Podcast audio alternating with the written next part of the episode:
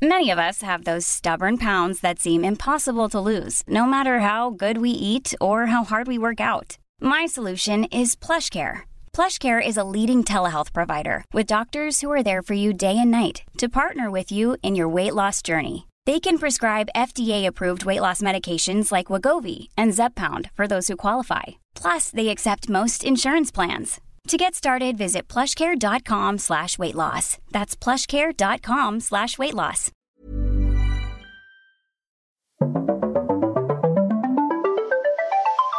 You're listening to Luke's English Podcast. For more information, visit teacherluke.co.uk. Okay, we've started. I have hit record on the audio and I've hit record on the video, so we are rolling. Hello there. Hello, listeners. How are you? How are you doing today? Very nice to be talking to you again. The podcast is back after a slightly short break. It's shorter than I expected. I thought that um, I might not be able to record podcasts for much longer if you listened to or watched my other uh, recent rambling episode, episode number 733. Um, I said that uh, po- the podcast might be disrupted by various things. Um, but anyway, right here, right now, I am able to do this. So, hello, nice to be back. Video viewers, hello as well. Um, it's very nice to be talking to you. Okay, so let's get started properly. And hello, and welcome back to the podcast. This is episode number 737, and it's just a rambling episode, which means it's just me talking to you about various things, including whatever comes into my head while I'm recording. Uh, but specifically this time, I am going to talk about these things uh, being back from holiday and getting back into the podcast zone. Uh, comments about my audio listeners and my video viewers on YouTube because it seems at the moment my audience is divided slightly into two categories. There's the audio listeners, that's most people who, who um, consume my podcast. They do it in the traditional way by listening to the audio episodes. And then I've got a fairly sort of new audience on YouTube. I say new, I've had my YouTube channel for, well, it's like the same amount of time as the podcast, basically since 2009.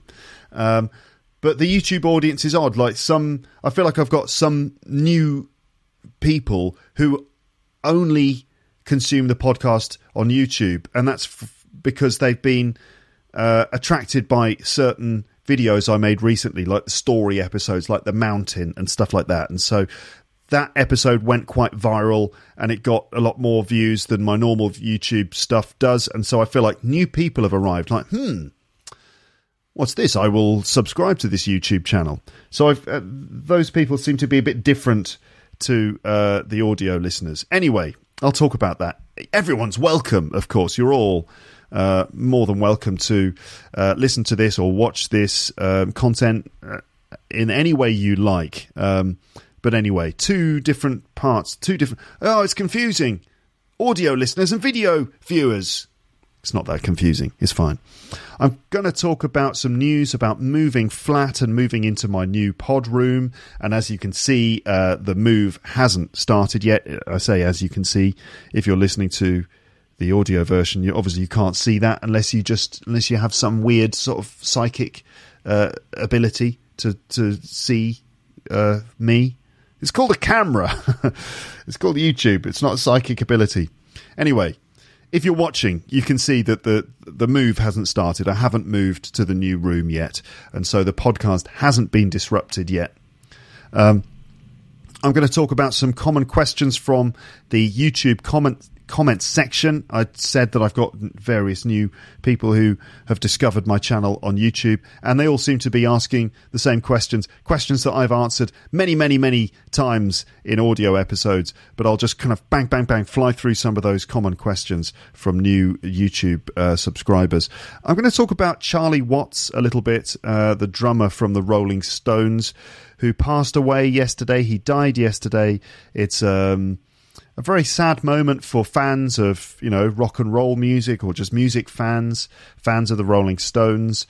Uh, Charlie Watts was a, a sort of really really important person in British music, and he died yesterday. And um, it's it's sad, and I felt like I should talk about Charlie Watts a little bit. I'd like to talk about him and just pay tribute to him in some way, and maybe just tell you a few things about him that you I don't know that you didn't know. Uh, we'll see. Um, I'll talk about Charlie Watts um, and the Rolling Stones. Uh, and I'm going to share a couple of comments from the comments section, including one very motivational email that I got from a long term listener. And then just whatever else occurs to me as we record this. And as I said, as well as being available as a normal episode of the audio podcast, this is also available on YouTube with some text on the screen. Uh, the notes and scripts that I'm reading from, you can see on the screen. So you can read along with me and you can spot certain phrases and spelling and things like that. And by the way, if you are watching on YouTube, and I feel like I'm going too quickly, I'm flying through things too quickly. You can always pause this, you know, and check the screen if you feel you didn't understand something or you found a new word or phrase. You could always, you know, you could always pause the screen whenever I move uh, the text up. Right, whenever I move the text up and you see a fresh couple of paragraphs of text, you could always pause the video and read this, the, the text and understand it, and then listen to me saying it. You know, you've got the pause button. You can use it. It can be a valuable tool. All right. So Yes, by the way, you can always pause this and check the screen if you feel you didn't understand something or you found a new word or phrase. Audio listeners, don't worry. I mean, you could pause and rewind. Most podcast apps have a little skip back uh, button that you can use to skip back a few seconds if you want to hear something again. If you feel a bit lost, there's nothing wrong with just skipping back a bit to go back, uh, you know, a few minutes just to listen again if you end up being lost. So, you know, use these tools. Audio listeners, skip back sometimes if you want. Pause, take a break, continue uh, later. You know, uh, video viewers, if there's text on the screen, you could pause, read the text, unpause, skip back. You know, all those things can help. Um, so, yes, I am reading from a script or from, from notes uh, in this episode. Uh, in this episode, I'm reading from a script which I wrote last night. I wrote most of this last night. I don't normally read from a pre written script when I do these rambles. A ramble is just when I just talk um, uh, about various things and go in different directions. That's what I call a ramble. So I don't normally read from a pre written script when I do these rambles, but this time is different. Um, I wrote most of this script last night when it wasn't really the right time to record a podcast. Um, uh, to do a podcast recording, uh, but I still consider this to be a rambling episode because I just rambled with my fingers last night when I typed this, and now I'm just reading out the text ramble that I created yesterday. So it still counts as a rambling episode as far as I'm concerned. And of course, I can just deviate from the script or notes whenever I want. Okay, so stick with me, and I hope you enjoy listening to my words as they flow out like endless rain into a paper cup. A cup which you can then take and drink from, metaphorically, of course. Was that a Beatles lyric reference? Yes, that was a reference to a Beatles song lyric. Words are flowing out like endless rain into a paper cup from um, Across the Universe by the Beatles. That might have come up in um, the episode about Beatle song lyrics with Anthony Rotuno. I hope you enjoyed that episode. Uh, lots of little phrases and things in that one. Um, so yes, um, drink my English. That's basically what I'm saying. Okay, I hope you know what I mean. So I'm in the podcast zone. This is and this is what I wrote last night. So imagine I wrote this last night in my living room downstairs. So here's here's what I wrote. So I, I'm sitting here in front of the computer. My wife is lying across the sofa watching a French TV show on her phone, and she's under a nice sheepskin blanket that we have. So she is feeling very cozy. I've just made her a cup of mint tea and I've tucked her feet into a blanket because I'm such a great guy and a really wonderful husband. Because that's what you've got to do, you see, as a husband. You have to do nice things like that. You've got to make tea for your wife. You've got to tuck her feet into a blanket so they don't get cold and plenty of other things. It's not just that. There's like loads of other stuff you have to do too, which you know, it's it's not an obligation. It shouldn't feel like an obligation. It's more just like, you know, things you do to be in marriage. Okay, am I going to go off on a ramble about being married and stuff? No, this isn't the time. Anyway, so my wife is comfortably installed on the sofa. The child is in bed asleep, and despite the madness that's going on in the world outside in general, this is a little moment of peace and quiet. It feels strange to be reading out what I wrote yesterday as if it's happening now, but you know, that's just what I'm doing. So now I'm sitting with my computer on my lap, but I'm pretty much in the podcast zone right now, meaning that I'm thinking of ideas for the podcast, considering what I've been doing and what I should do next. I know I should be able to record tomorrow as the little one is going to her French grandparents for a few days and my wife has work to do, so tomorrow is podcast day. I say tomorrow, that's actually today in real time.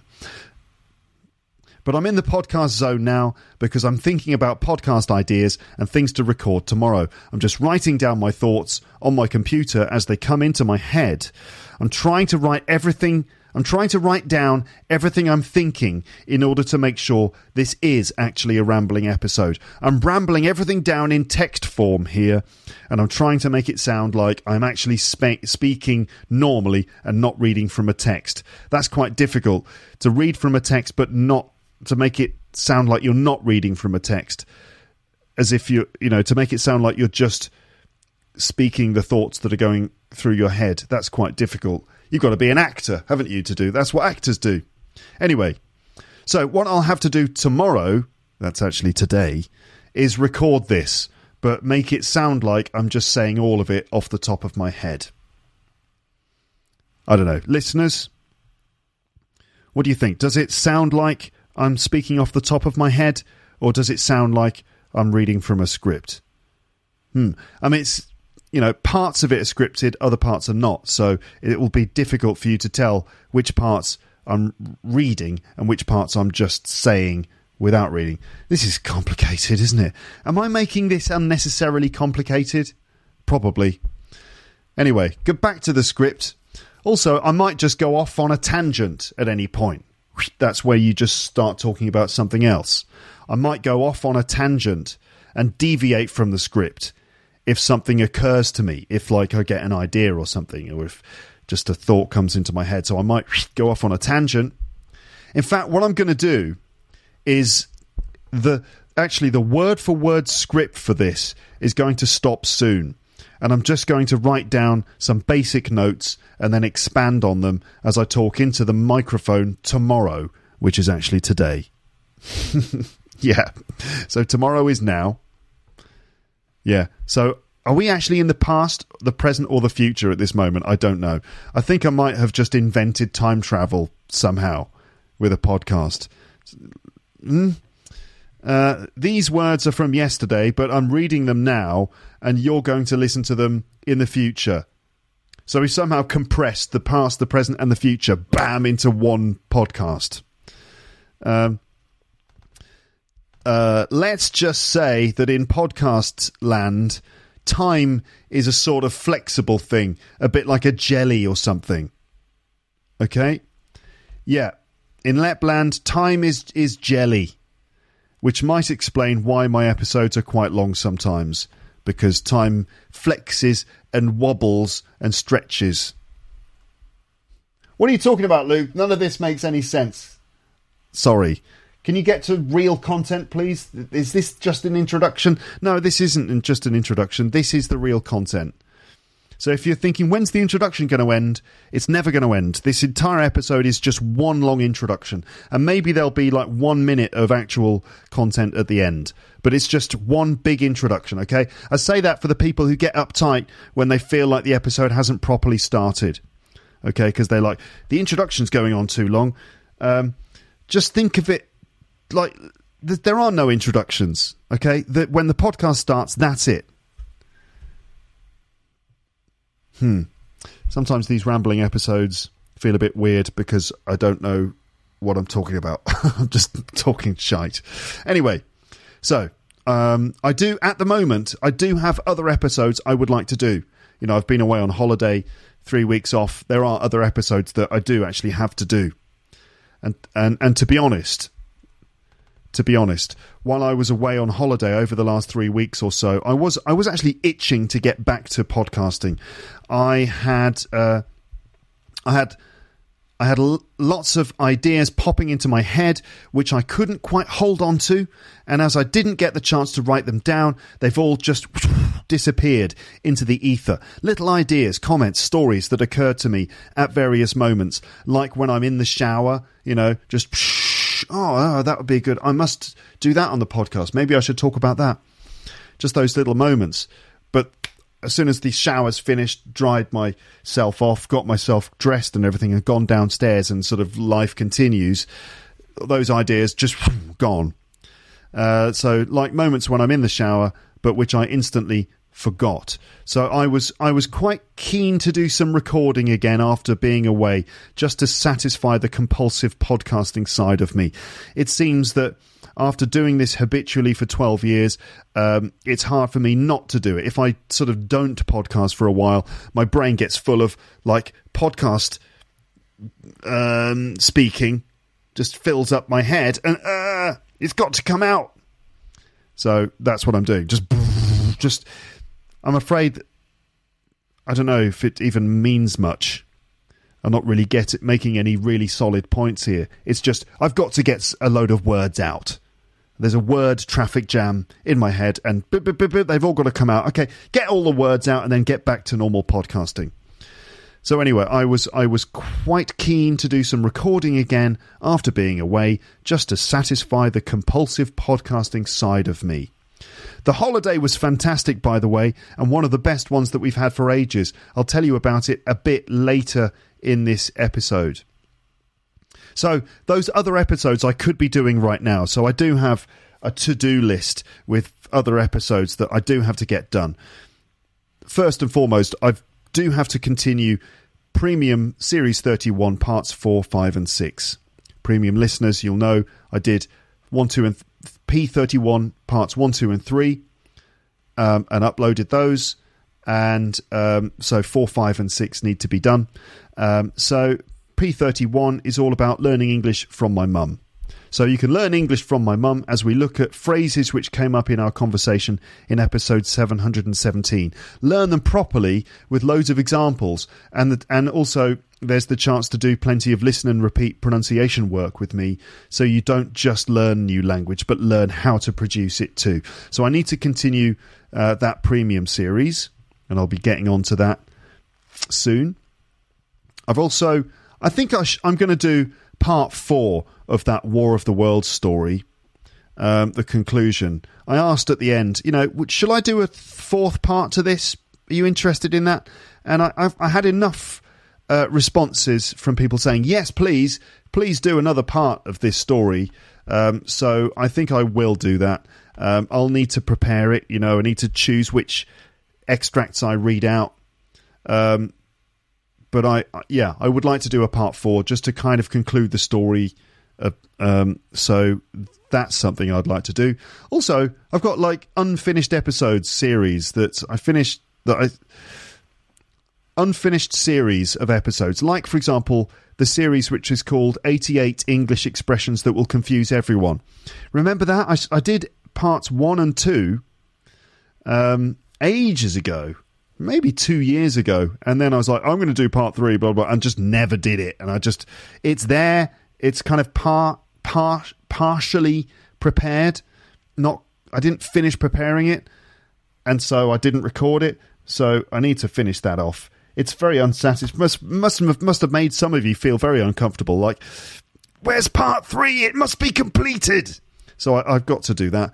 I'd like to do more stories like the mountain the one that I did recently that seemed to be popular, especially on YouTube. Um, I'd like to read from more texts or books. I'm very interested in just doing that, just like taking a text. Like, there's so many things I could do, um, but one of them is just like take a text. So Uh, it could be anything, even just a newspaper article or whatever, and just read it and then break it down for, for language. Uh, there's lots of different types of text I could use for an episode like that.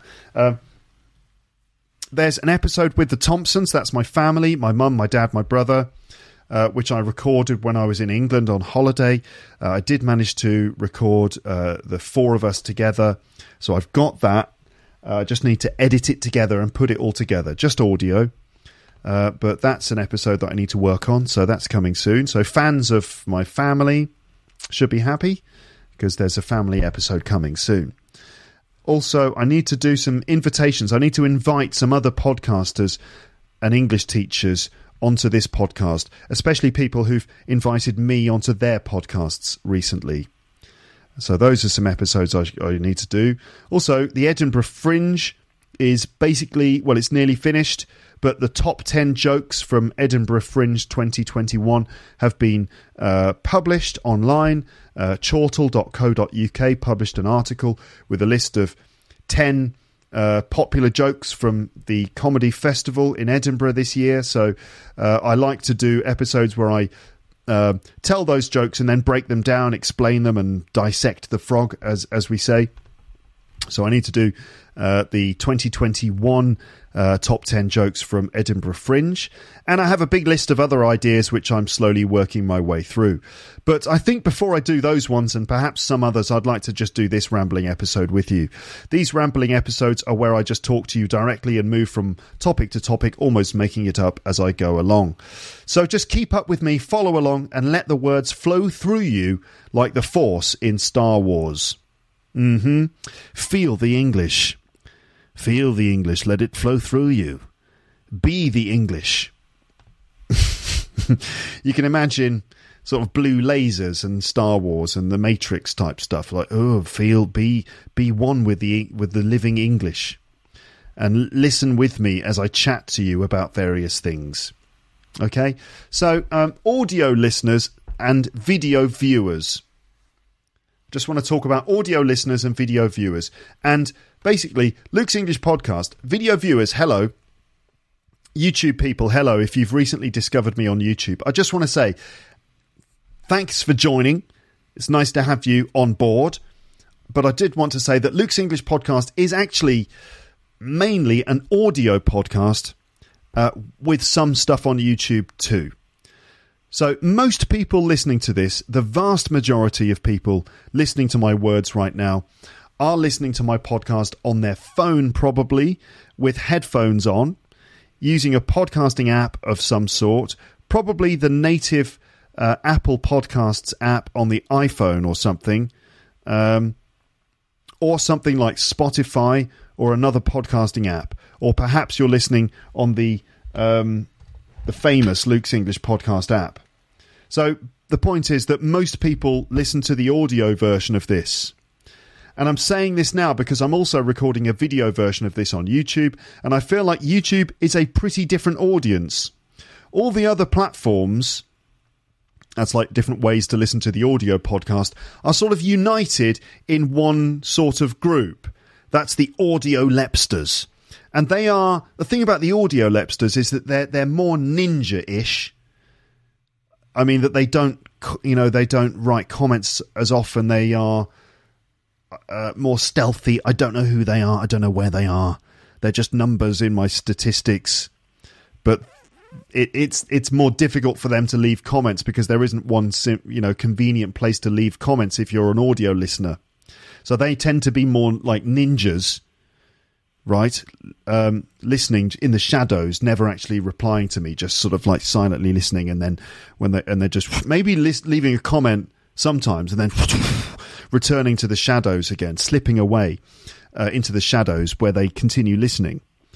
Uh, so audio listeners are more ninja-ish, but they're they're perhaps a bit more sort of solid, reliable, dependable, and loyal, listening to every episode, maybe listening from the beginning to the end, a bit more um, consistently than um, the YouTube viewers. But hmm, I don't know. I mean, I don't mean to have a pop at the video lepsters. I don't mean to criticize the video lepsters on YouTube and suggest that they are unreliable or, or somehow disloyal or something. That's not what I'm suggesting. But I'm suggesting I feel the audio uh, listeners are that that's the majority of my audience, and it's they are the sort of stalwarts of uh, uh of my podcast audience. And then, um, uh, but yes, but then there's the the YouTube audience, which is a, sort of an emerging audience over time, and certainly has grown recently because of certain recent viral uh, videos that I did. I mean, I say viral; they weren't that viral. Like one of them got, it's had nearly four hundred thousand views, which is you know good. It's great. I mean, proper viral videos get like millions and millions, of course. But um, anyway, compared to most of my content, um, uh, like the Mountain and the Umbrella Man, those two stories, those those have you know received a lot more views on YouTube than normal. So um, the video lepsters on YouTube, they they seem to have they seem to be a slightly different type of lepster. I feel like YouTube lepsters are less ninja-ish because obviously when you're on YouTube, the comment section is right there, so it's much easier to write comments, and the culture of YouTube is to write comments. So YouTube lepsters are less ninja-ish because there are many more comments on my YouTube uh, videos than uh, on the website or anywhere else. Also, YouTube lepsters, hello again, seem to be less aware of the back catalogue of episodes that I've done. And I get a lot of people who've never heard the podcast before which I know is shocking. Like, how is that possible that there's anyone left on earth that hasn't listened to this podcast? But I, I seem to get more YouTube people on YouTube who are just like, wow, I've just discovered this. And they're asking me lots of sort of basic questions that I've answered many, many times before. But the thing about YouTube is that it has enormous potential to go viral. In fact, in a way, publishing stuff on YouTube, it's like swimming in the deep ocean. And you could catch a current and get into some very deep water. I mean, in a good way. Is that metaphor working? I don't know. But anyway, I mean, most episodes on YouTube, right? Most of my stuff on YouTube gets less attention than the audio versions, right? Um, but then some videos go viral as they get picked up by the algorithm on YouTube, which is probably responding to the way that people interact with your video, right? And I and I guess that um, the algorithm, algorithm, the algorithm, the sort of AI that YouTube uses to filter their videos and promote videos, that algorithm sort of picks up on um, videos which are popular. So I, I'm not sure how the algorithm on YouTube works, but I guess that it's videos which are getting certain number of views, certain levels of audience retention, likes and and comments and attention. If when people are clicking on on the video when they see it, if that happens enough, then YouTube kind of decides, okay, this video is popular. Uh, let's promote it even more, and then suddenly it it kind of gets promoted more and more and more, and that's how these videos pick up more and more views. So um, this is this is probably a way to uh, always present the best content on on the platform, right? So a couple of my recent videos went a bit viral. I mean, not a lot, but a bit, which was nice. And so I think I've gained new audience, but only on YouTube. So YouTube Lepsters, here, right, hello, let me have a quick word with you for a moment, all right? So, really, this is an audio podcast that's also got a YouTube channel, and recently I've been uploading more to it. But really, this is still mainly an audio show. And I have a big archive of audio episodes on my website and in my app. Right, I've been doing this for twelve years, and there's loads of stuff. It's you'll find quite a lot of the archive on YouTube, but not all of it. There's a large gap where a, a large gap of audio episodes I still haven't made available on YouTube.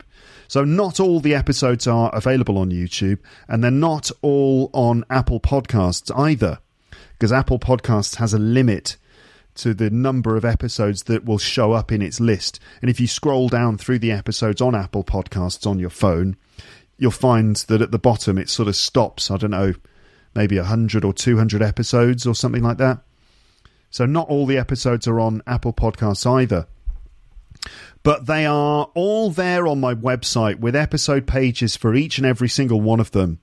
And those episode pages often contain either a script uh, that I'm reading from, or notes that I'm reading from, or language notes, or something. Um, and also audio download links where you can au- download the audio file for each episode. So, you know, I just wanted to say, YouTube uh, Lepsters, uh, hello and welcome to my channel. Uh, don't forget to like and subscribe and smash that like uh, button and click the bell icon and all those things. Um, uh, but also check out my website and check out my episode archive there. Shall we have a quick look? Come on, let's have a quick look then. Um, I'm going to go to my website now. Video viewers can see. Here's my website. It looks like it was made in 2012, and that's probably because it was maybe 2013. It looks a bit old fashioned, but it does the job. Okay. And so if you click on episodes in the um, in the menu there, then you will be taken to the page, the full episode archive with all the episodes I've ever done, and there's over 700 of them, and you can just scroll all the way down through all of them. Now you might think this is a bit too much for I don't know where to start, but you could do you know that you could do searches. So there's the control control F or I think it's control 9 um, on a on a, a, PC. I use a Mac, so I, I, it's actually Command F.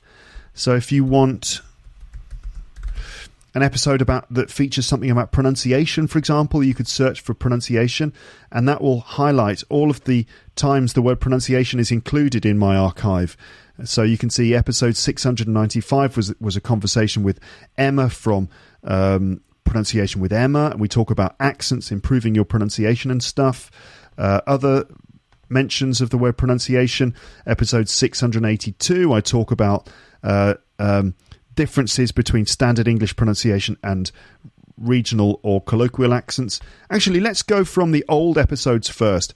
Episode 14 was about British and American pronunciation. Episode 20 was about a sort of a funny viral video of an American woman doing a really bad uh, British accent.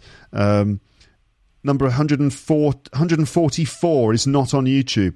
That's called The Chaos of English Pronunciation. And that's me reading through that famous poem that nobody can read because it contains all the most difficult to pronounce words in the English language. And I try to read it for you. It's even difficult for me, but it does contain lots of words that no one really uses anymore. But anyway, that's an interesting one from a pronunciation point of view. Episode 224 is all about verb tenses and connected speech and looking at the pronunciation of different types of grammar, right? Like how do you actually pronounce different verb tenses with weak forms and connected speech and stuff. So there you go. That's just a way that you can look through my episode archive. Go to the archive on my website, and if you're on a Mac, do Command F and then type a word that you're interested in, and you can see if I've done an episode about that or if I've mentioned that topic um, on the podcast. Um, okay, I think on a on a PC it's Control F, isn't it, to do a search like that. Anyway, there you go. Explore the episode archive. Um, okay, most people listen to my podcast using an app on their phone, and they listen when they are probably doing something else, like walking around, driving. And if that's the case, please be careful if you're listening to this while driving. Uh, they listened while doing housework, doing exercise, or just simply while breathing. So, listening to the audio version on your phone seems to be the normal way to do it. If you listen using a podcast app on your phone and you need to stop listening for whatever reason, for example, you're driving to work and you've reached your workplace and you, you need to stop listening, just stop listening and the app will remember where you stopped and then you can carry on from that point later. So you don't have to listen to an episode in one single go. So if you're thinking, Luke, your episodes are an hour long, but my drive or my commute to work is only 30 minutes long, this is not the podcast for me. Well, try try pausing and then continuing on your way home. Hmm, there's a good idea. Uh, the majority of my audience listen to the audio version of this, and I've been doing the audio podcast for over 12 years now. And I have a big back catalogue of episodes, and I've talked about lots of different things over the years, including some things I'm sure that you would like to hear.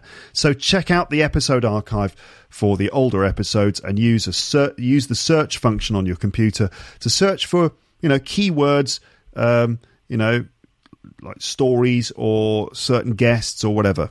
It could be a good way to filter your way through the archive. Uh, the Luke's English Podcast app. I have to say something about the Luke's English Podcast app for iPhone users.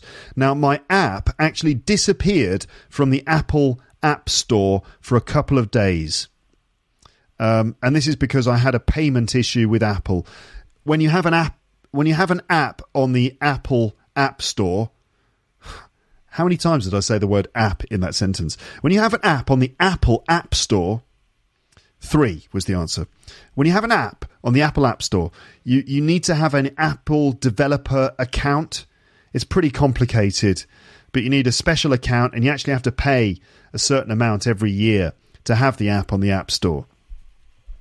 Google the Google Play Store is totally free and much easier. But with Apple, things are more complicated.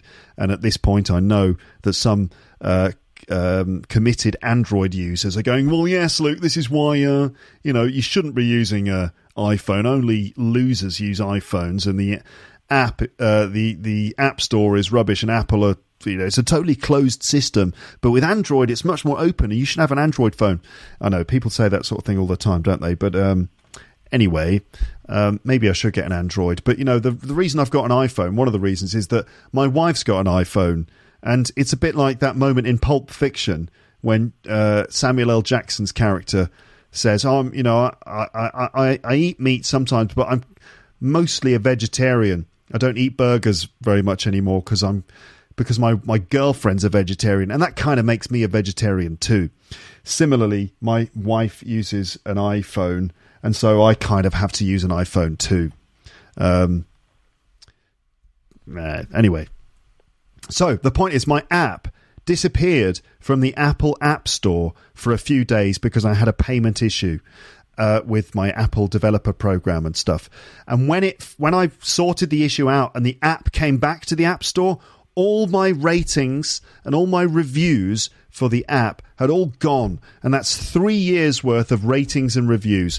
And, you know, as you probably know, ratings and reviews are really important because when people find your app in the App Store or when the app is recommended to people, uh, they check the reviews, they check how many stars it's got, they check the little comments and stuff. All of that stuff's gone. So I don't even know if if my app is it, my app might not be um, promoted um, on the App Store. It might sort of be a bit invisible unless you search for it specifically. And when you do search for it, you know, you might not see any reviews. So, um, could you do me a favor? Can you do me a favor? No obligation, of course. But if you use uh, an iPhone and you've downloaded the app and you like it, could you give the app a rating and a review? That would be great if you could do that because it helps to reinstate the app. Um, it makes it more visible and it helps to sort of um, um, reassure people who are thinking of downloading it. Um, it helps to reassure people that it's the real thing and that it's good and that people are happy with it. I know the app is not perfect. By the way, if you ever use the app and you have some problems with it, like episodes don't load or whatever, make sure that you've updated the app. Okay, that's really important. Sometimes updates happen, and if you're using the old, unupdated version, it can bug. It can have some bugs. So make sure the app has been fully updated and that you've closed the app and refreshed it and all that stuff, and it should work without any problems for the most part, the app is reliable and it works. It just you just have to make sure it's updated. You have to make sure you've got enough uh, storage space on your phone and those sorts of things. But anyway, if you're an iPhone user and uh, you have um, the app, then uh, please do give me a, a, rating and a review um, because you know I lost all my other ratings and reviews. Um, you might be thinking, Luke, this is all very interesting and everything, but how was your holiday? Uh, well, the holiday was great. Um, So I spent about three weeks. So basically, I'm not going to tell you the entire thing. No need to go into full detail like I have in the past.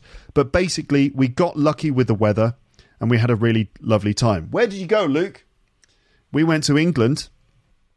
Yeah, nice holiday in England. And you, I don't know if you can tell by looking at me if you're looking at the video. I don't know if you can tell, but I, I did get a suntan. I promise I did. We've been back for about two days, and um, so it's been sort of two days that I haven't been exposed to the sun like I was before. And so my tan is probably completely gone now, and I probably look like a pale, pasty extra from The Walking Dead already. Uh, but I did get a suntan, I promise. Uh, and yes, it is possible to get a suntan in England in, in August. Okay. I know what you think. Oh, but it's cloudy. It rains all the time. Lol. Ha ha ha. And English food's disgusting. Ha. Yeah, well, it is possible to get to get a, a suntan in England. Um, so yeah, no, lovely time. Stayed with my parents for a while. It was nice to see them. I haven't we hadn't seen them for a long time, you know, and so it was nice to be there um, and um, enjoy the English countryside and lovely English sunshine. We went camping um, and it was great. The weather was good. We were lucky. Um, so yeah, that's it. That's all I'm going to say. But it was uh, we had a lovely, lovely time. Another question you might be thinking is this: What about moving to your new flat and moving to the, a new pod room, Luke? You said before that uh, the podcast would be disrupted. We thought that there would be no podcast for a while because you said everything was going to be uh, taken down and you were going, you were going to move to a new flat and that there would be no podcasts while you were moving. Well, building work is is still being done in the new flat. They're removing all the walls and building new walls. We're basically redesigning the entire flat to try and make uh, the best use of the very small space that we're going to have. Um, it's going to be a very small place, but hopefully we are designing it all in a clever way to maximize the space as much as possible. So that means knocking all the walls down and actually even like taking up the floor and totally redesigning everything. Um, I think the downstairs neighbours will probably want to murder us. I think they probably want to kill us because they're literally the guys working in the flat have been drilling concrete from the floor, like drilling the floor like that and hammering and smashing things with with hammers and stuff. So I think the neighbors will they will they will kill us. I think they will. I think they're going to come into the flat in the in the middle of the night and just murder all of us, all three of us. Uh, so if there are no more podcasts ever, it's because the neighbors downstairs um, strangled me uh, in my sleep, or or or you know, poisoned us or something. I don't know.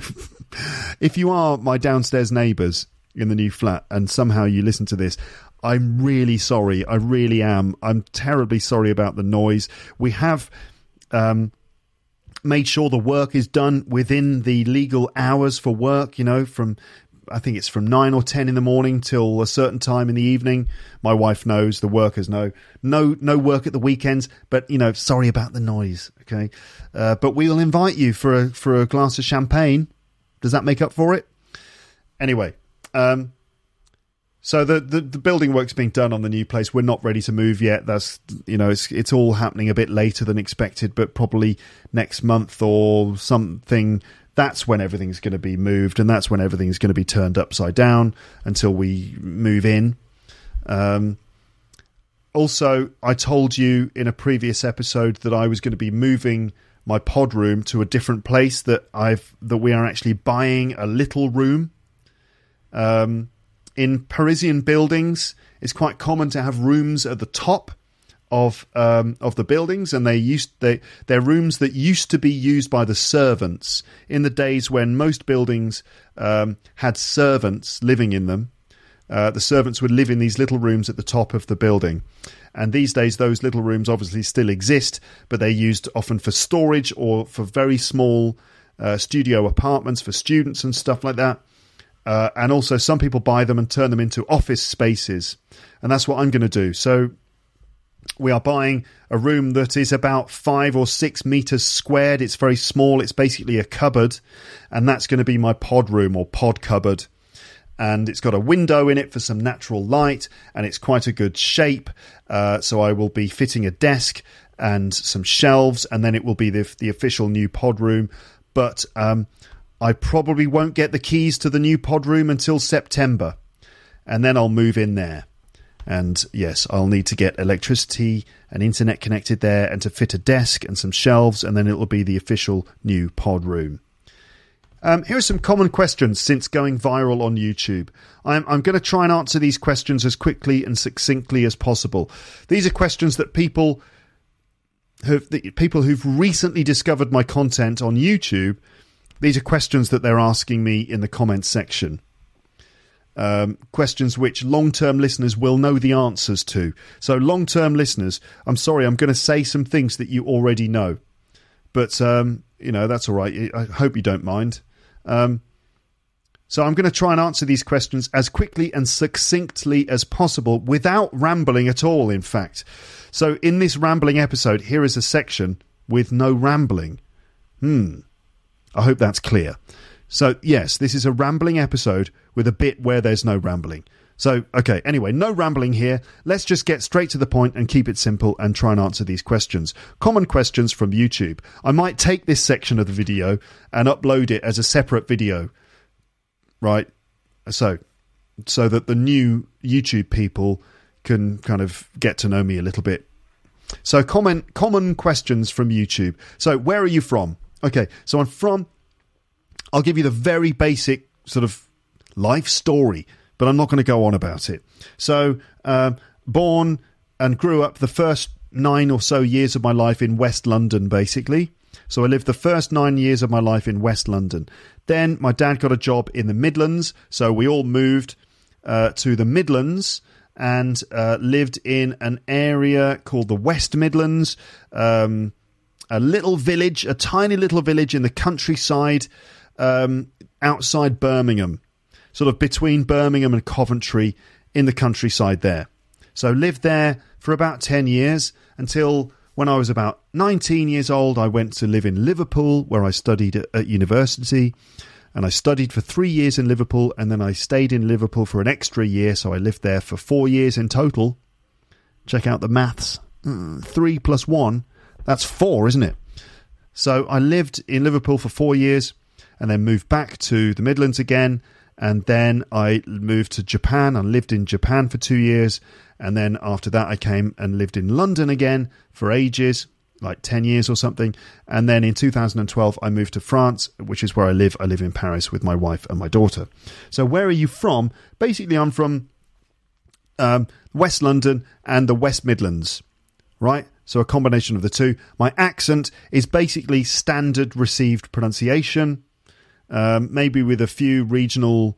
Um, uh, inflections. You might hear a bit of Midlands in there sometimes. Sometimes I might go a little bit more Midlands, and it starts to sound a bit a bit more like I'm from from you know the Midlands. You know, it starts to, it comes through a little bit more sometimes. That was a bit much. I'm pushing it a bit much, bit a bit there. But um, basically, receive pronunciation without many regional um, uh, inflections. Hmm. Okay. Um, right, can you do an episode about XYZ? Can you do an episode about this topic? This is a common question, people requesting episodes. As I said before, check the episode archive on my website. There's a chance I've already talked about the thing that you would like me to talk about. So go to the archive and, as, as I said, do a control F search for the keywords you're interested in. Okay? Um, Next, how can I learn English by listening to your podcast? This is a very big question. I've talked about this before. Let me give you a sort of short version. So, this podcast can really help you a lot with your English, but it's not the only thing you should do. Uh, it's also important to read a lot. Uh, so, find texts which are not too tricky, books, articles, whatever it is, but texts which are not too tricky for you, texts which use fairly modern English and which you actually want to read and read them um, study a bit, so use grammar, vocabulary, and pronunciation, teaching materials of any kind, and work with them. Or when you find new language, when you're reading or listening, check those things in an online dictionary and look through the definitions and examples and pronunciation and synonyms and stuff. So study a bit as well.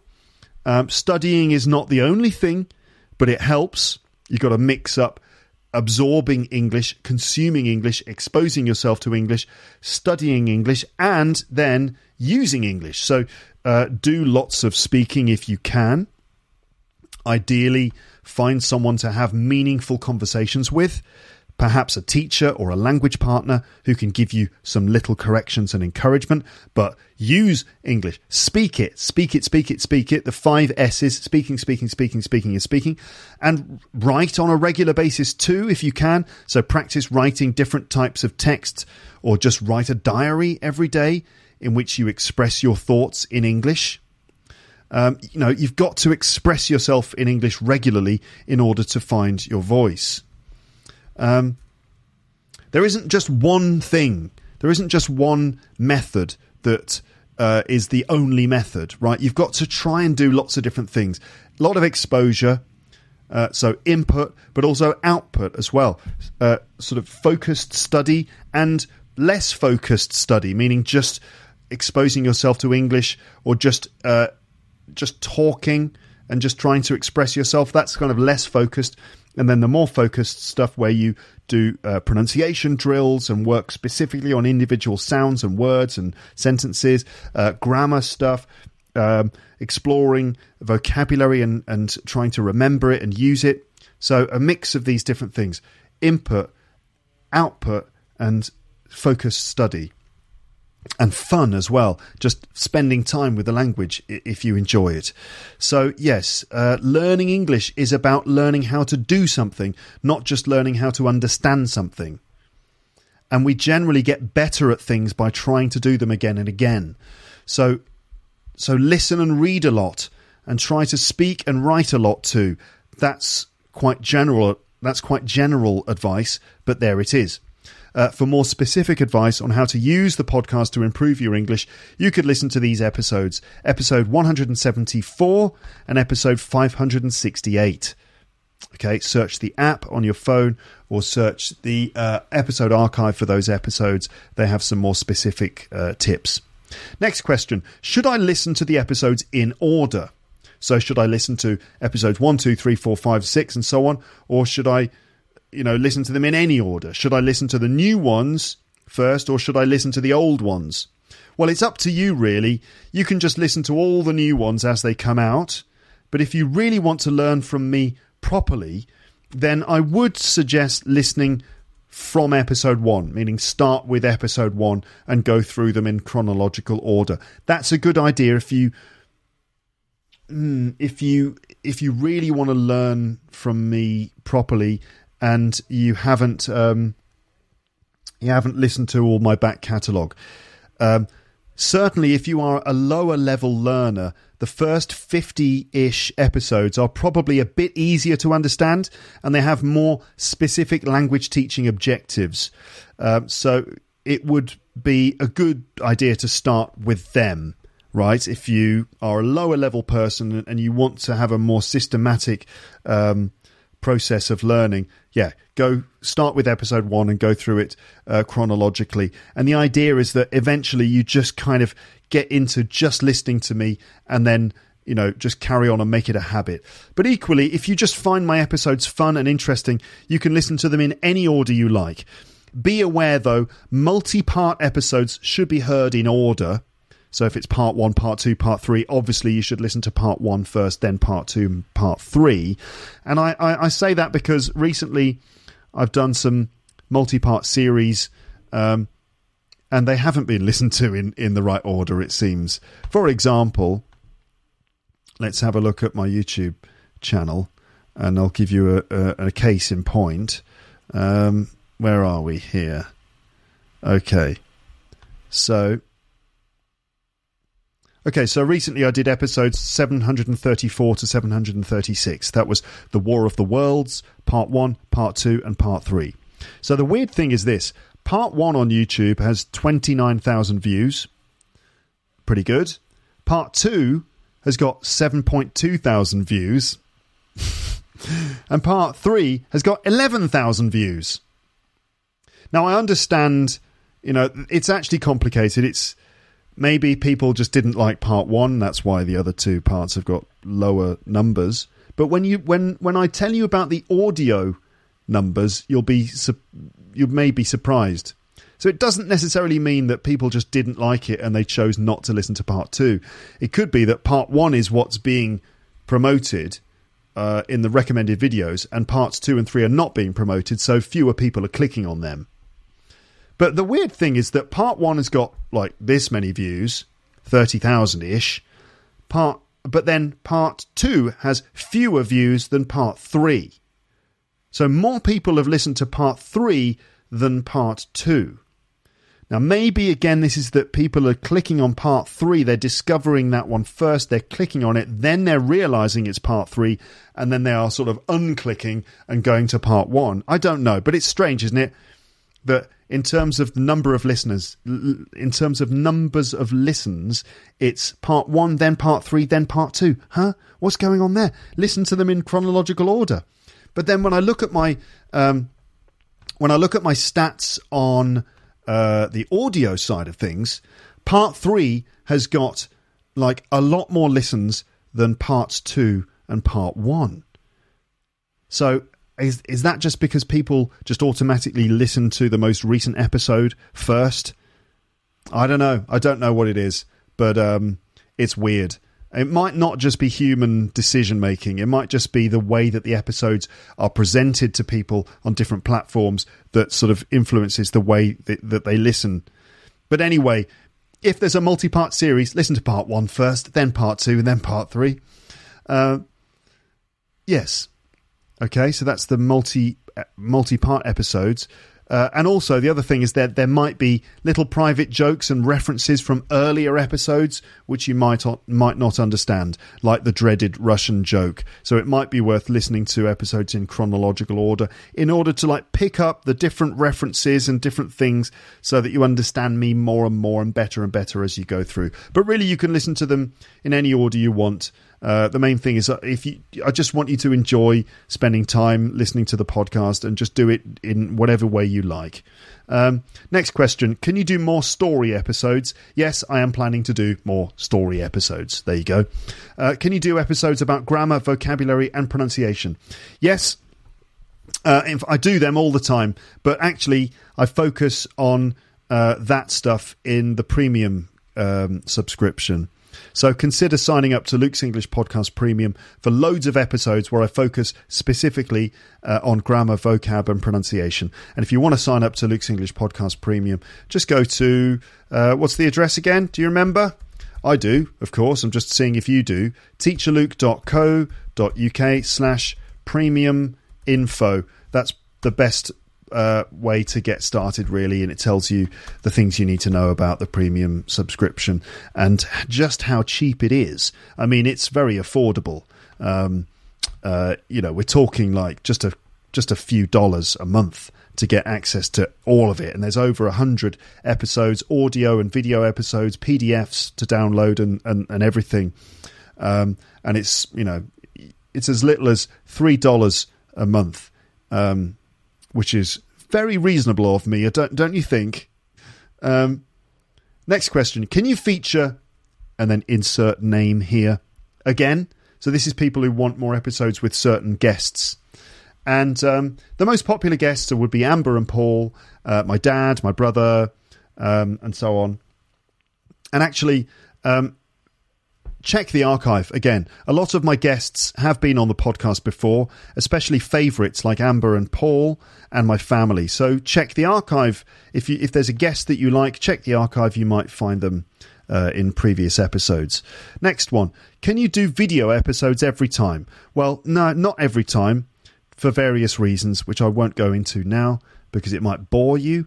Uh, I can't do videos every time, but I will try to do them as often as possible. And uh, I'm, you know, I'm starting to develop a um, a system which is where I do videos um, and I have text on the screen at the same time.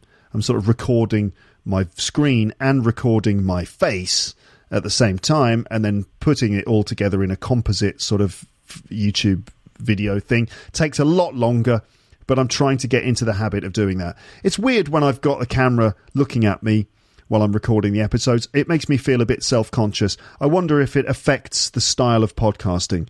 Um, it, uh, it to an extent it blocks my my mind. It's strange when I'm being looked at. My thought process doesn't quite flow as as easily as normal.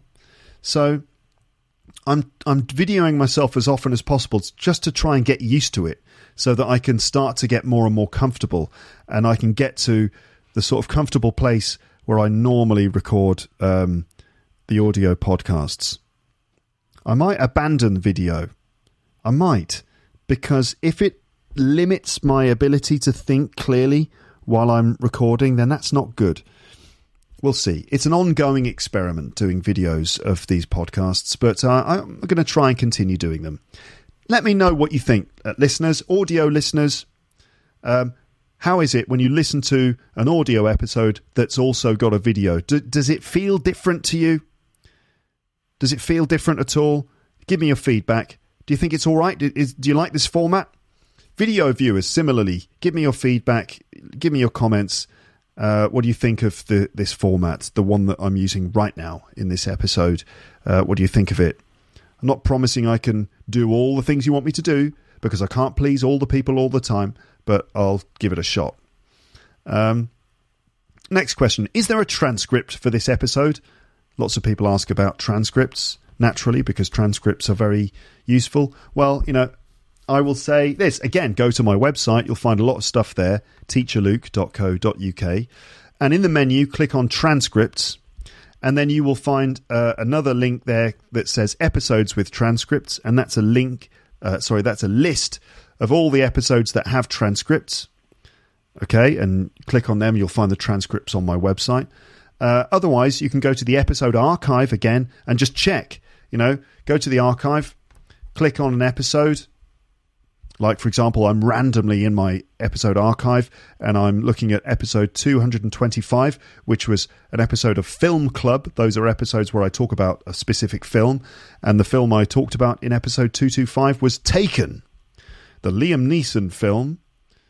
And um, I felt compelled to talk about Taken.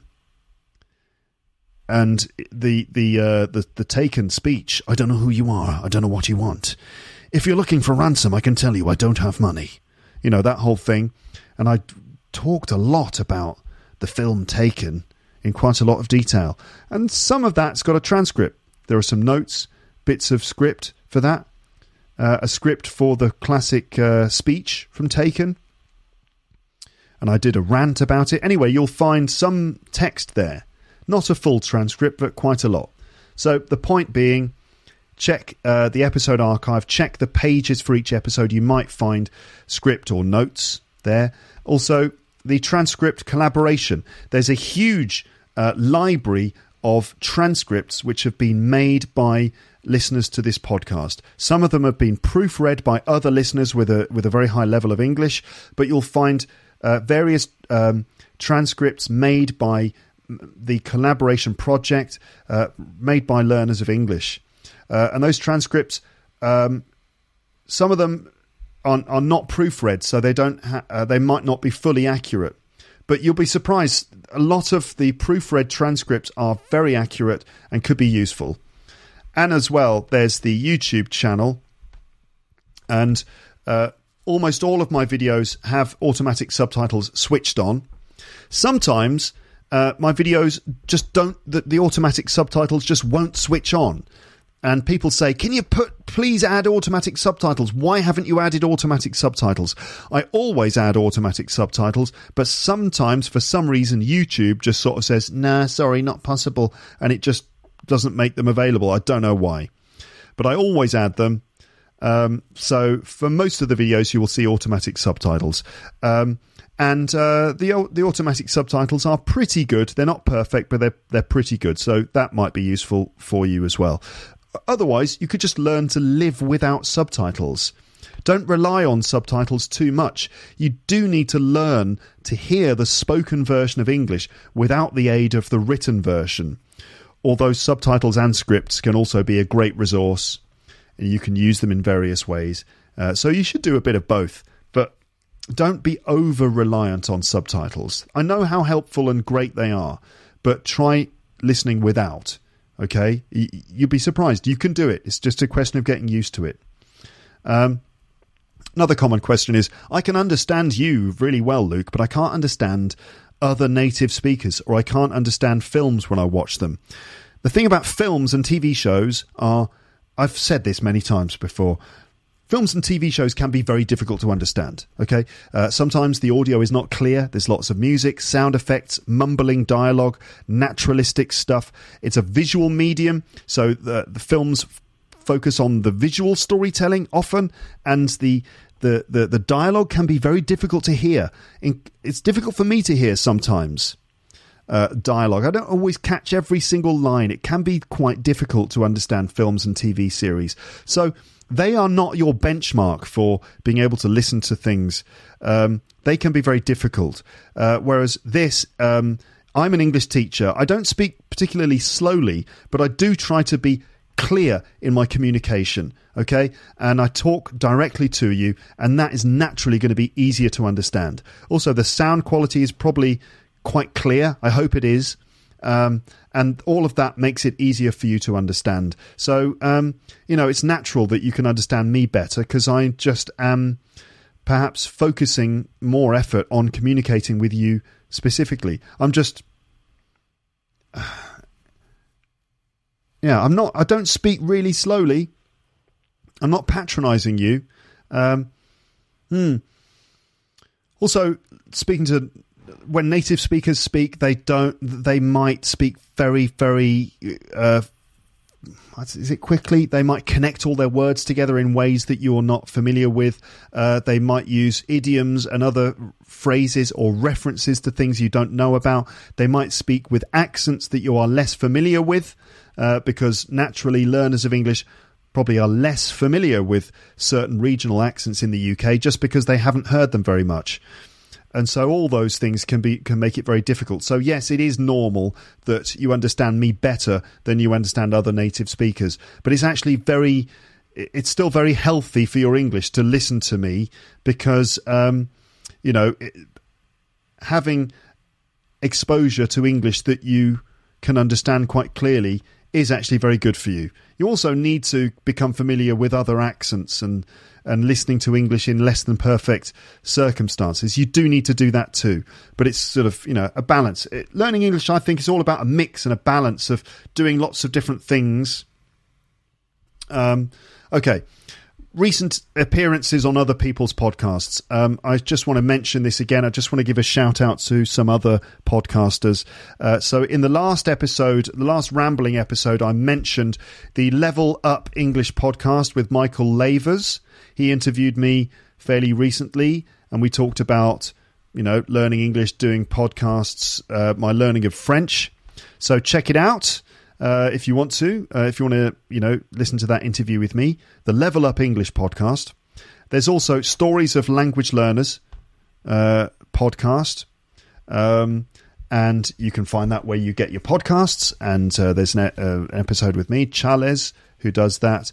Uh, podcast interviewed me, and we talked about various things. It was very nice, so you could listen to those if you want. Um, and then, since I talked about uh, those two, I was also interviewed on several other podcasts too. So I was interviewed on one which is called something like English Small World Podcast or English Little World Podcast. I say something like because uh, the podcast is actually uh, it's made in Taiwan, um, and uh, the title of the podcast is in Chinese. If I just look at Pocket Casts on my computer, uh, this is it. Um, so, video view, uh, audio listeners, hello. I'm actually showing on the video screen. Um, I'm trying to show on the video screen the uh, the podcast I'm talking about. So it's you can see that it's all written in in Chinese characters, uh, but it translates as pretty much English Small World podcast uh, by Apex Language Consulting and Training in Taiwan. Could also be described as the Apex podcast, Apex Language podcast. Hmm, how are you going to find it? I'm not sure. Um, actually, you could search for this apex english podcast.podbean.com. apexenglishpodcast.podbean.com. apexenglishpodcast.podbean.com. Um, I'm going to write that apex english apexenglishpodcast.podbean.com. Uh, okay, and uh, that's re- it was a really interesting podcast. It was really nice to be invited on that. Um, and uh, two guys from Taiwan who do podcasts for learners of English. They talk about a great variety of topics. There's a mix of Chinese being spoken and English. It's mostly English with a few little bits of assistance in Chinese.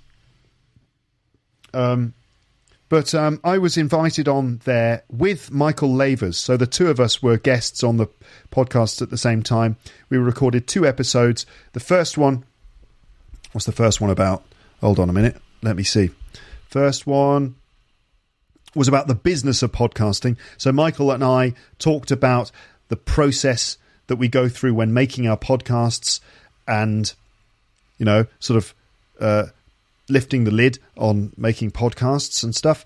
And then the second episode we did was about how to better understand British English. And we talked about different British English accents, differences between British English and American English, and, and stuff like that. So uh, there's that.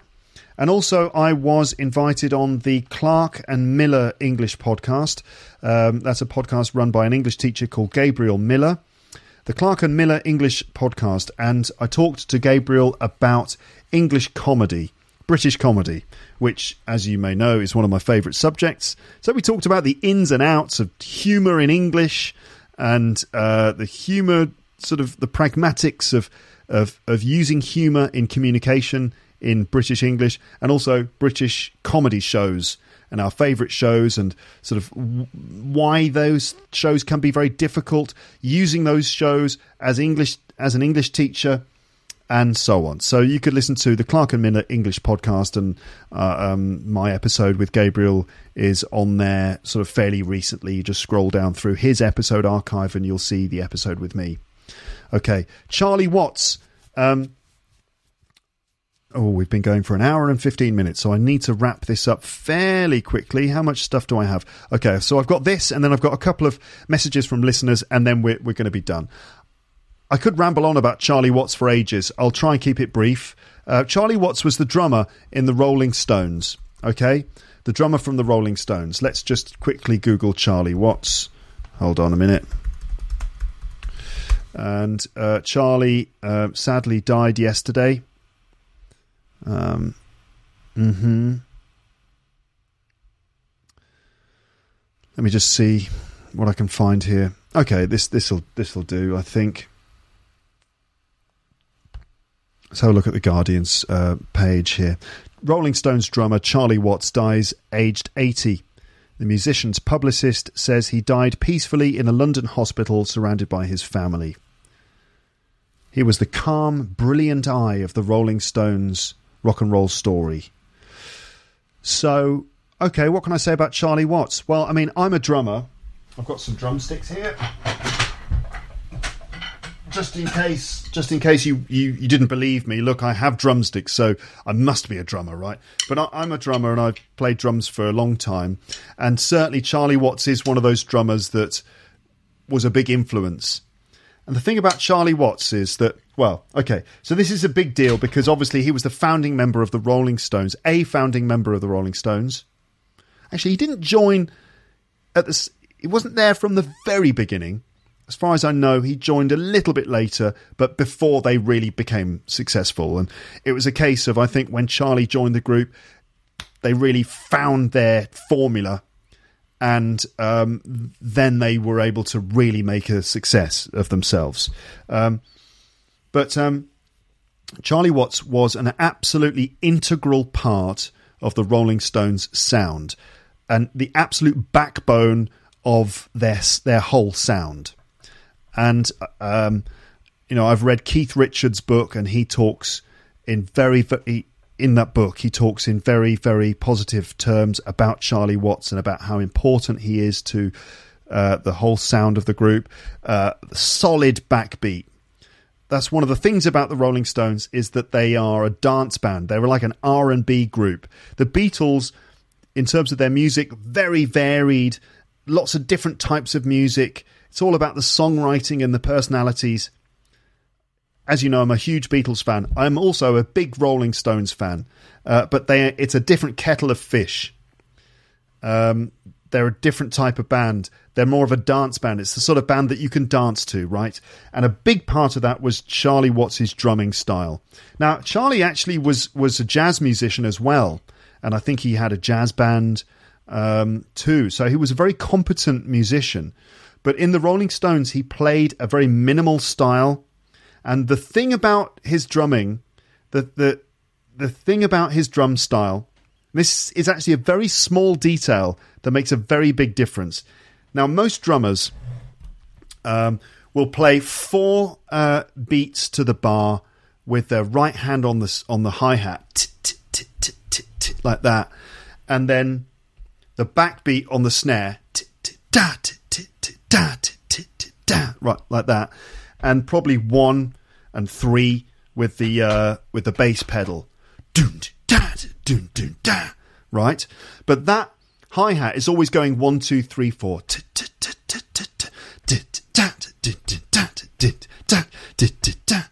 Now, what Charlie Watts did is he actually lifted his hand off the hi hat when he played the snare drum. So instead of going, he's lifting his hand off when his left, he's lifting up his right hand when his left hand goes down. So you get, right, that's, it's hard for me to explain that just with my voice. Video viewers can see me doing it. right? Lifting the right hand off the, he- the hi hat when playing the snare. Ah, now, the the difference is that that really accentuates that snare and it kind of gives space to that bam snare sound. Just gives that extra bit of space. And in making funky dance music, sometimes it's all about creating little spaces in the rhythm. Right? That's what kind of creates the groove. And Charlie Watts was just a master of doing that.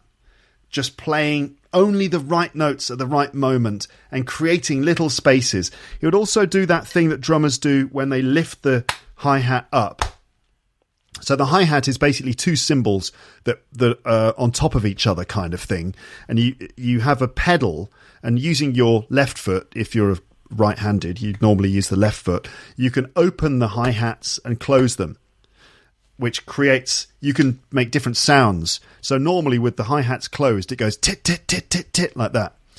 When you open the hi hats a bit, you can get that kind of sounds like you would get in sort of heavy punk rock kind of thing. And you can, as you open and close the hi hats, you can get a slightly different sound, a tighter sound, a more loose sound.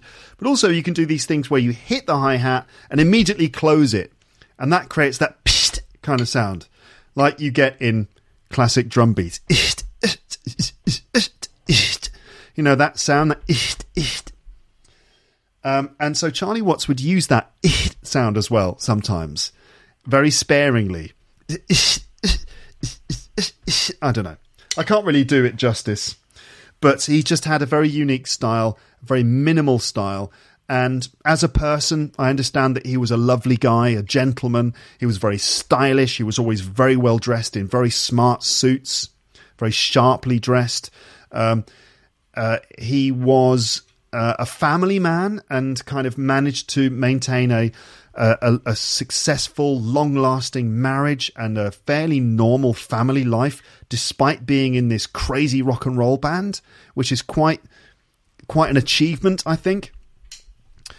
So basically, what this means is that the fact that Charlie Watts has died, obviously, we're sad because we're not going to get any more of his music, but also it could be potentially the end of the Rolling Stones because, I mean, uh, they're capable of continuing. Of course, Mick and Keith and um, Ronnie um, obviously could continue, uh, but it might never be the same again without that unique style of drumming that Charlie Watts brought and the way that Charlie and Keith would lock in together, especially. We're never going to get that again. And this is very, it's a very sad, sad time for music lovers because that unique thing, that recipe that the Rolling Stones had. It's just, it's never going to be the same again. I'm interested to see what the Stones do, but I wouldn't be surprised if they if they stopped now. I wouldn't be surprised. So it's a sad time for Rolling Stones fans. But this occurred to me yesterday, right? When I was thinking about this, this occurred to me. So the Rolling Stones, Stones, Rolling Stones, no, the Rolling Stones seem to be missing a drummer and a bass player, right? And you know, I hear that Ringo Starr and Paul McCartney are available, right? And Ringo Starr's a drummer, Paul McCartney is a bass player. The bass player, by the way, in the Rolling Stones retired sort of years ago. They've got a new bass player, but and he's great, but you could say that the Rolling Stones are missing a drummer and a bass player, and Ringo Starr and Paul McCartney might be available. Um, so imagine if they formed a kind of Beatles Rolling Stones supergroup at the very end of their careers. Wouldn't that be brilliant? Paul on bass, Ringo on drums, um, Mick on vocals, Ronnie and um, Keith on guitars, some kind of amazing Rolling Stones supergroup. Beatles combination. But of course, nobody could replace the people who are gone, like Charlie Watts and, and John Lennon and, and George Harrison. But still, it would be fun for the four. It's not four, is it? It's five with Ronnie. Five remaining guys to get together and perform. I, I doubt it would happen, but I actually I think that they would be an amazing band. But there'd probably be ego, you know, ego struggles uh, between uh, Mick Jagger and Paul McCartney for stage limelight, I imagine. That's my door. Hold on, I've got to go and answer the door. Back in a minute.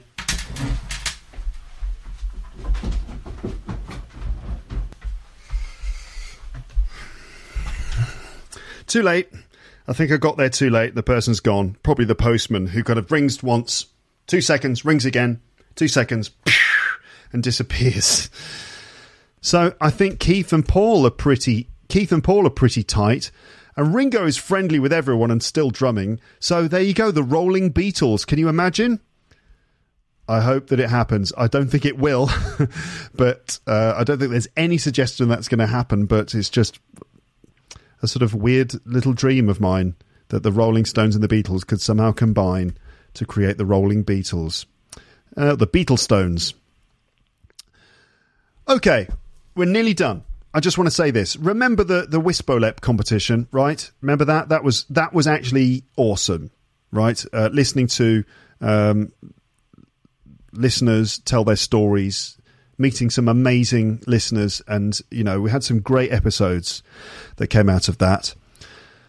Well, um, I got a, a, a, while ago. I mean, Wisbolep is is done and dusted now, but um, I wanted to read this out. So I got this message a while ago. This is from Leo from Brazil, who didn't make it to the last 16. So Leo was one of the competitors. The, the point is, there were so many people who sent great recordings and who didn't get through to the last 16, right? This is one of the points I want to make. And I want to share this uh, message from Leo because it is a very real example of someone who has connected the learning of English to their personal life in a very human way which means making mistakes, acknowledging motivational issues, and finally coming to terms with the fact that they have to take responsibility for learning, and the end result is great. I, I, I was, you know, um, it was a pity that I couldn't share more of these stories, uh, but I keep coming back to some people because I feel like there are still worthy things, uh, uh, things that are still worth sharing.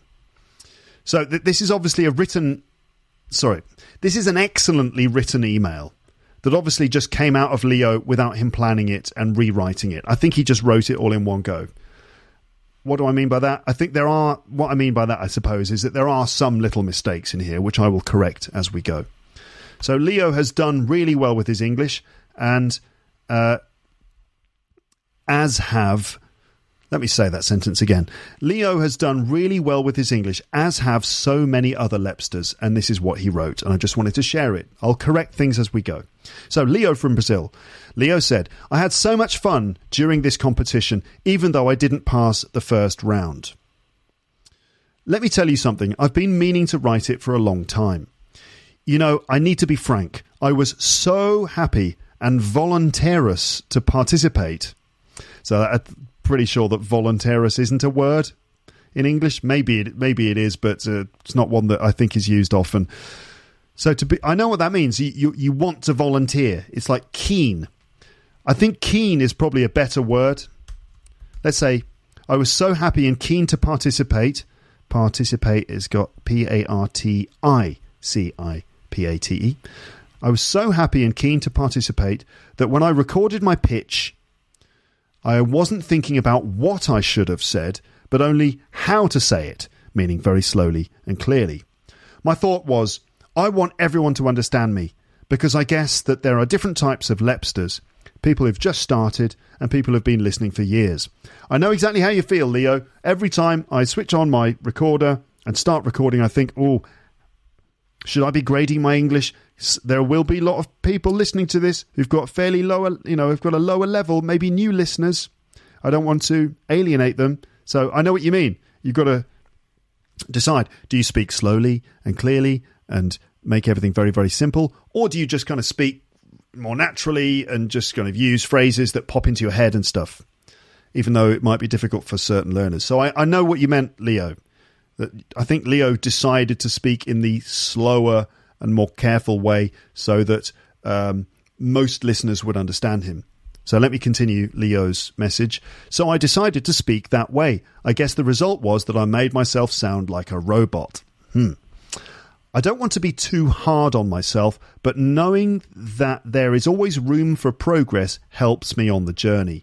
It tells me that I could be working even harder on my English while at the same time having fun.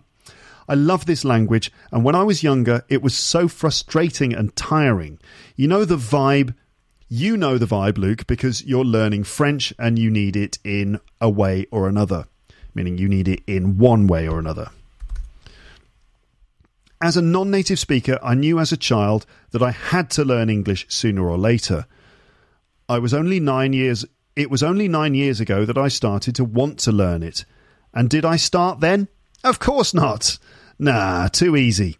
Let's just procrastinate for another five or six years. So, okay, as a child, he knew he had to learn it. And then nine years ago, he decided he wanted to learn it, but he still didn't start doing doing it then because as a human being, of course, he procrastinated for another few years. Let's continue. And so, as the story goes, in 2016, in November, I swear, maybe he wrote this to me in November, it's quite possible. God, it's been nearly a year I've been meaning to read this out. In November I, 2016, I started Googling Learn English Online on YouTube and other websites, but I wasn't satisfied. I was looking for something that wasn't boring or slow paced. I desired something interesting and alive that could help me defeat my tendency of quitting on learning the language. Help me defeat my tendency to quit. It's actually your tendency to do something, and it's your tendency to quit. And then after quit, you can just have an ing to quit doing something. So I desired something interesting and alive that could help me defeat my tendency to quit learning the language. Why? Because English represented this scary monster in my head, and I had more worries than solutions at the time. So I felt the need to challenge myself, and as a beginner, your podcast seemed quite advanced and not doable. I thought I couldn't possibly succeed in understanding everything that was being said, episode after episode. So Leo was a bit intimidated by. No, he needed a challenge, right? That's it. And he decided that my podcast was probably a little bit too difficult for him. So he, but despite that, he started to listen and he was sure that he wouldn't be able to understand everything. And then, continues Leo, at a certain point, I don't know when or how, it just clicked. I think around episode 60 or 70, I suddenly realised I was understanding everything on the podcast. At that point, after years of procrastination, failures, and half attempts of learning, half attempts at learning the language, I felt like, that's it, I got it, finally. Now, let me just tell you that I was aware of how much work I still needed and need now, but believe me, I cracked the code. I finally unlocked this thing. I got this. That's how I felt. But I need to add that although I had finally found the resource I was looking for, I wasn't disciplined enough for self studying, and I, and I already knew very good books like Raymond Murphy and colleagues. But as you said so many times that I couldn't possibly remember, you need to take responsibility for the learning process. Responsibility doesn't have an A in it. It's it's uh, respond S I B I L I T Y. Yes, that's right. You it's true. Ultimately, we all have to take our own responsibility for the learning process. It's true. Leo says, I really liked episode 686. You and Christian from Kangaroo English said a very important thing. Sometimes people think that when one wants to learn a language, he or she simply needs to um, take lessons from a teacher saying, Okay, I'm here, just fill me up with English. That's fill me up, F I L L. Not feel me up. Ugh. Don't feel me up. get your hands off me. Don't feel me up. No, fill me up with English, so to speak. But if that was the case, how much easier things would be. So it's true, people do have that attitude, don't they, Leo? That people sit themselves down in a classroom or in front of a teacher and go, right, paid my money, now fill me up with English, go. Um, but uh, it's not as simple as that. That doesn't work. Um, Leo says, There is that film with Keanu Reeves. What's its name? What was its name? Oh, yeah, Johnny Mnemonic from 1995, in which they put data inside his brain and he has to carry it as a courier, uh, I believe. Do you know that film, ladies and gentlemen? Johnny Mnemonic happened, came out about four years before The Matrix. Keanu Reeves is a guy, and they put loads of data in his head, and he has to just like remember it and carry it like he's like a sort of USB storage device. Whoa. I was about to say his acting is maybe on a par with a USB storage device, but that wouldn't be fair because we all love Keanu Reeves. Anyway, the point is, says Leo, it doesn't work like that, like Johnny Mnemonic.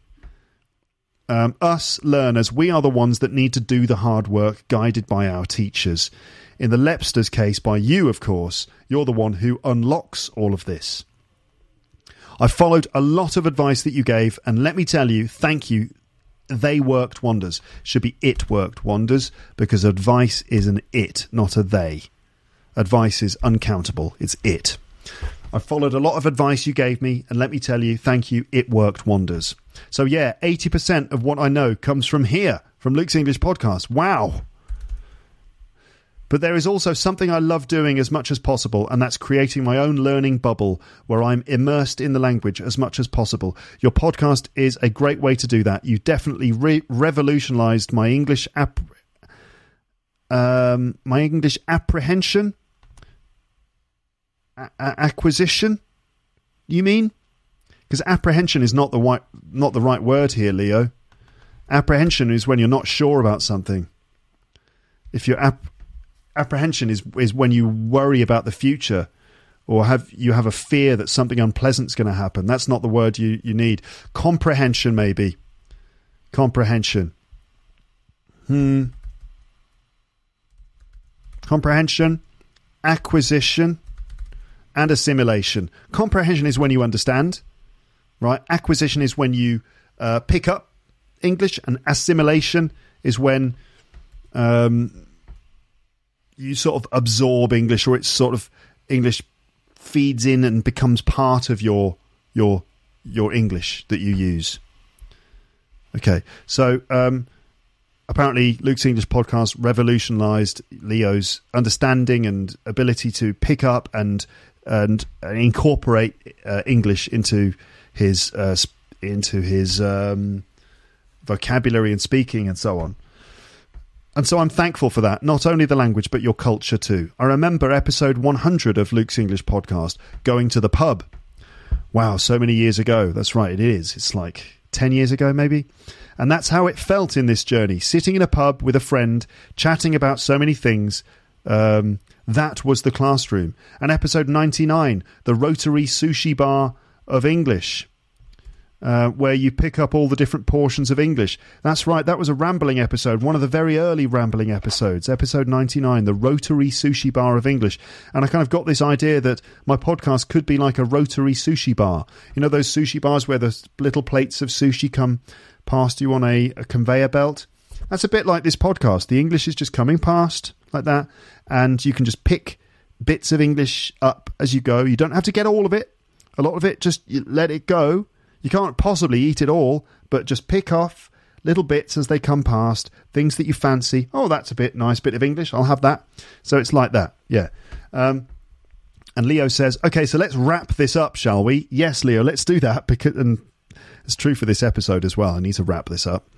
Uh, thank you for all of this. I had and I'm having so much fun with Luke's English podcast, and knowing that so many people are part of this community is a strong reminder that in the end we're all from Lapland. We all share this passion for the language, and as our teacher said many times, it's all about connection, not perfection. I need to say that is not my phrase, okay? That that's not that's a quote from the girls from All Ears English, the All Ears English podcast. Um, that's theirs, okay? That is their catchphrase. And whenever I say it's all about connection, not perfection, I always make a point of saying, as the girls from All Ears English always say. So I'm quoting them because they're right about that. It's true. It is about connection, not perfection. It's about using language to to make connections with people and not just focusing on achieving some sort of utopian idea of perfection and not using English to communicate. It's like you know, basically the the point I'm making is some students they think I need to learn, learn, learn, learn, learn English, and then when I am ready, then I will start communicating but that's not the right way to do it. You have to be communicating in order to improve. You're never going to get proper, uh, competent English unless you're actually using it and practicing your communication with it. So it's not something you study in a book for, for years and then now I can speak English. No, you have to learn it by doing it. Right, and Leo adds at the end, P.S. Let me do let me do it at least once. what? He says, I'm certainly rushing to get to the next episode. Ha ha ha ha. But Leo, that doesn't work. It doesn't work for you, Leo, because you're not Russian. You're Brazilian. So you can't say, I'm rushing to listen to the next episode because you're not Russian. You're, you're Brazilian. You see? You see how the, the joke works, everybody? It only works if you are Russian. Then you can say, I'm Russian to do something. Otherwise, it's like, I'm I get the idea, Leo. Okay, it and I appreciate the uh, appreciate the effort. What I, I, appreciate the reference. And here I am now explaining the Russian joke again. You you did it, Leo. You did it to me. Uh, and then Leo says, "But anyway, until then, bye, bye, bye, bye, bye, bye, bye, bye, bye. All the best, Leo." Well, that's a nice email, Leo. It took me bloody ages to read it out on the podcast, but I did it in the end. Um, I think the email speaks for itself. I don't need to say much more about it. There's just one more email that I got. I can't remember when I got this, but um, I've got a message for for Hamad. Hamad, hello. Is your name Hamad? This might be a message for you. Um, so this is a message from Hamad's wife. I think it's Hamad's wife. Yes. So it goes like this Hi, Luke. I hope you're doing great in these COVID 19 times. Doing all right. One of your very dedicated listeners is Hamad, my husband, who annoyingly keeps listening to your podcasts in the bathroom while showering, even when he's changing his clothes. Uh, okay. um, one of your dedicated listeners is Hamad, my husband, who annoyingly keeps listening to your podcasts in the bathroom while showering, even when he's changing his clothes. Mm-hmm. Okay, it's a nice thought for me there. Imagine Hamad, a grown man, um, removing his clothes, washing himself all over, and spending time in the bathroom doing who knows what with his clothes off. All the while listening to me talking to him, listening to my voice. Hmm. Okay, I'm not sure how I feel about that. Um, Aisha, Hamad's wife, continues. She says, He keeps waking me up from my sleep during his morning rituals. And she's put rituals in inverted commas like speech marks. He keeps waking me up from my sleep during his during his morning rituals. What are his morning rituals? what does this involve? This is a bit odd. Or any time he goes to the bathroom to do anything. Like really anything. Uh okay.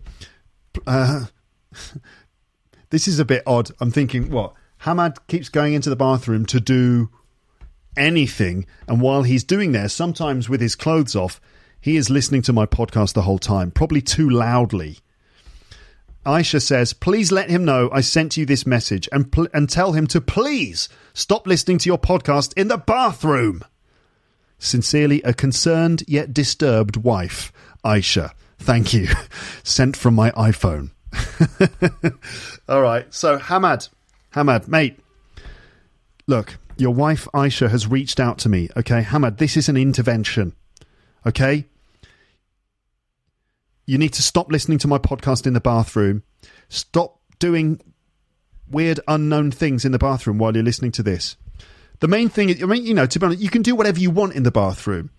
And you can listen to my podcast while you're doing it if you want. That's not the issue. The issue is that you're disturbing Aisha because I think you're listening to the podcast too loudly and it's waking her up. I don't know, maybe the bathroom is like next to the bedroom or something. And, you know, she's like sleeping soundly. And then she hears, You're listening to Luke's English podcast. For more information, visit, did it, you know, you're listening. She's getting that and she can't sleep. So, Hamad, just a little word of warning lower the volume in the bathroom, okay? Or get some headphones and listen, you know, get out of the shower, dry yourself off, listen on headphones. You don't want to make Aisha angry. I don't know what she will do. Don't push her too far, okay? Okay. All right. Well, that's it. That's the end of this episode. Listeners, if you listen or if you know anyone who listens to the podcast in a weird place, let me know. I'm always curious to know uh, the context in which you're listening to this podcast. Um, yeah, if you think that you listen to the podcast in a in a in an original way, please let me know. It would be interesting to to find out uh, if there are people listening while flying planes and things like that. I'm always curious about that. So let me know. But that's the end of this episode. It's been super duper long. Thank you for listening all the way to the end. I'm not going to do a song this time because I'm not ready. So apologies for the music fans.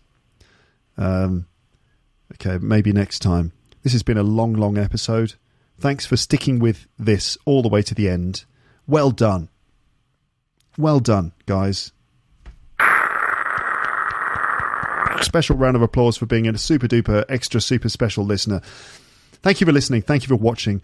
Um, don't forget to um, you know subscribe on YouTube if you're watching this on use use use YouTube and you're not subscribed. Subscribe now.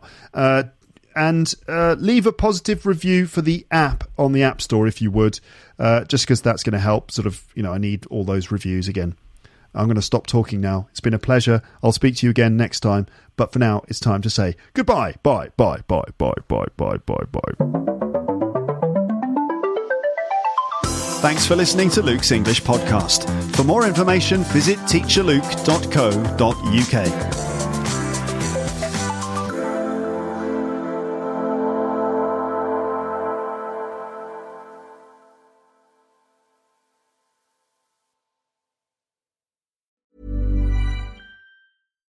deserves the best, and there's no better place to shop for Mother's Day than Whole Foods Market. They're your destination for unbeatable savings, from premium gifts to show-stopping flowers and irresistible desserts. Start by saving 33% with Prime on all body care and candles. Then get a 15-stem bunch of tulips for just $9.99 each with Prime. Round out Mom's menu with festive rosé, irresistible berry chantilly cake, and more special treats. Come celebrate Mother's Day at Whole Foods Market.